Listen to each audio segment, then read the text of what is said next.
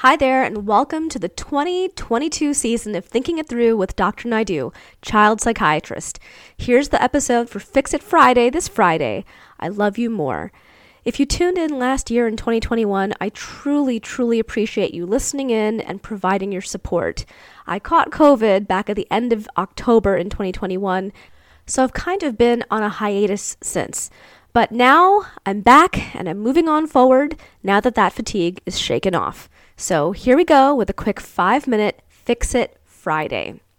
So my older son is off on spring break, and we took a few days off to watch him and bond with him, and just as a working mom, spend some time with him. So that also kind of means when you're a working mom and finally have a break, strapping your kid in the backseat of your car as you drive around in circles on a multitasking mission. So, of course, a few days ago, as I'm at an intersection, turning left, focusing on the road, my older son asks me the dreaded question. You know, the one you can't really totally answer honestly, the one you've been asked by all your children, I'm sure. And if you haven't yet been asked this question, I promise you, you will. So, what does he ask me? He asks me as I'm turning left, Mom, who do you love more? Me or Dylan? Now, Dylan is my younger son. So, because I'm distracted, I quickly tell him, in a hasty effort to get him to really stop talking, I love you both equally. Full stop. End of discussion. I'm focused, right? Because I'm focused to turn left.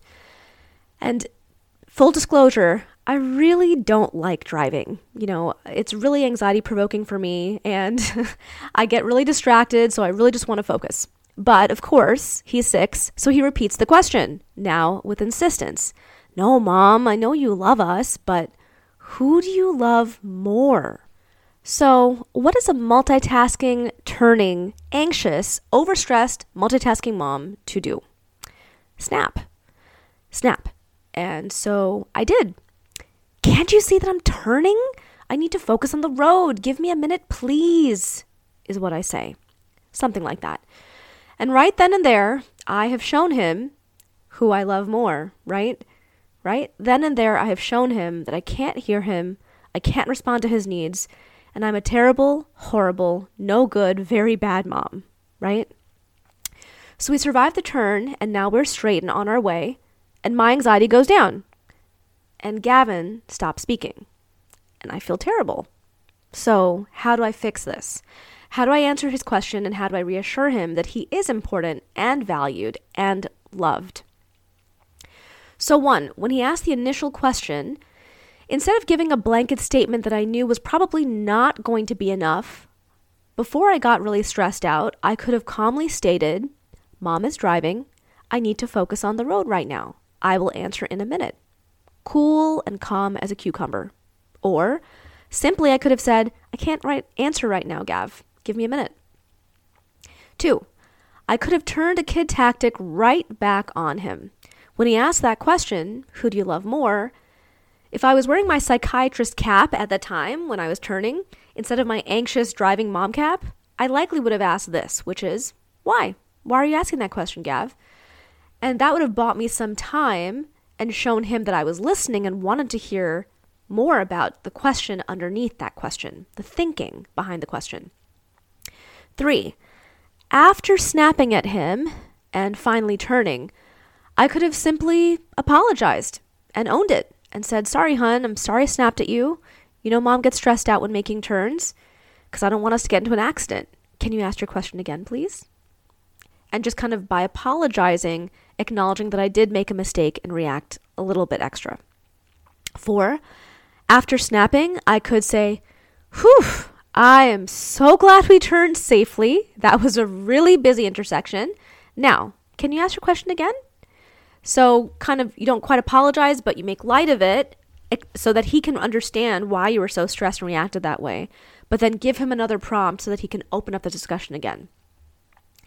Five, you know, and I'm sure you heard this while I retold the story above, I felt like a terrible, horrible, no good, very bad parent right? We feel that way oftentimes in parenting. But was I? Was I really that bad? I mean, maybe, maybe, just maybe, I needed to snap at him so I could focus. Maybe he just needed to understand right then and there talking wasn't going to be helpful. And maybe Gavin didn't feel unloved. Maybe he was fine with the answer that I gave, and maybe he did not need more at that time. It probably could wait.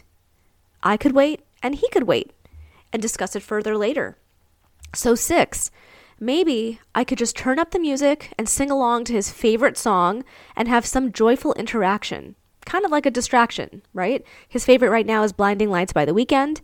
Um, we're a little couple months delayed, but that's his favorite. And uh, keep on driving and wait for a time when I'm not stressed, like when we're parked, to bring up the question again. Seven, um, I think the fact that I felt bad in my gut when I snapped at him means that I needed to do some repairing. So I didn't need to do it right then and there as I was driving and stressed and stretched, but I could wait until we parked the car and then I could give him an extra big hug and look at him straight, straight in the eyes and say, while focused, that I really loved him and I wanted to answer his question. Please ask again. Mom will get to it when she can, okay? So, what did I actually do? I did number three. I said sorry.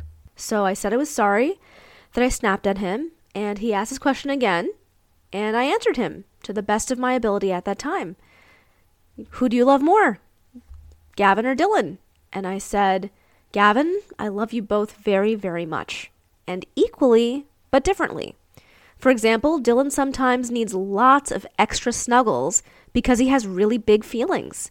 And you sometimes need more of my attention because you ask the most interesting questions ever. So he quieted and seemed okay with that answer. So then, of course, I tried to turn the question back on him, and asked, So now I'm curious. How come you asked that question? And of course, he answered as our children typically do Oh, mom, just because. So that's my first Fix It Friday for 2022. I love you more. Hope this helps you think through how to handle the challenges of answering the big questions your kids tend to drop on you when you're stressed and ill prepared to answer. There never is a right time or a right answer. And sometimes you don't get it right the first time or right then and there. But there will always be another opportunity that you, as the parent, can create to attempt to answer those big questions in the best way that you can. So thanks for joining. I will think with you soon.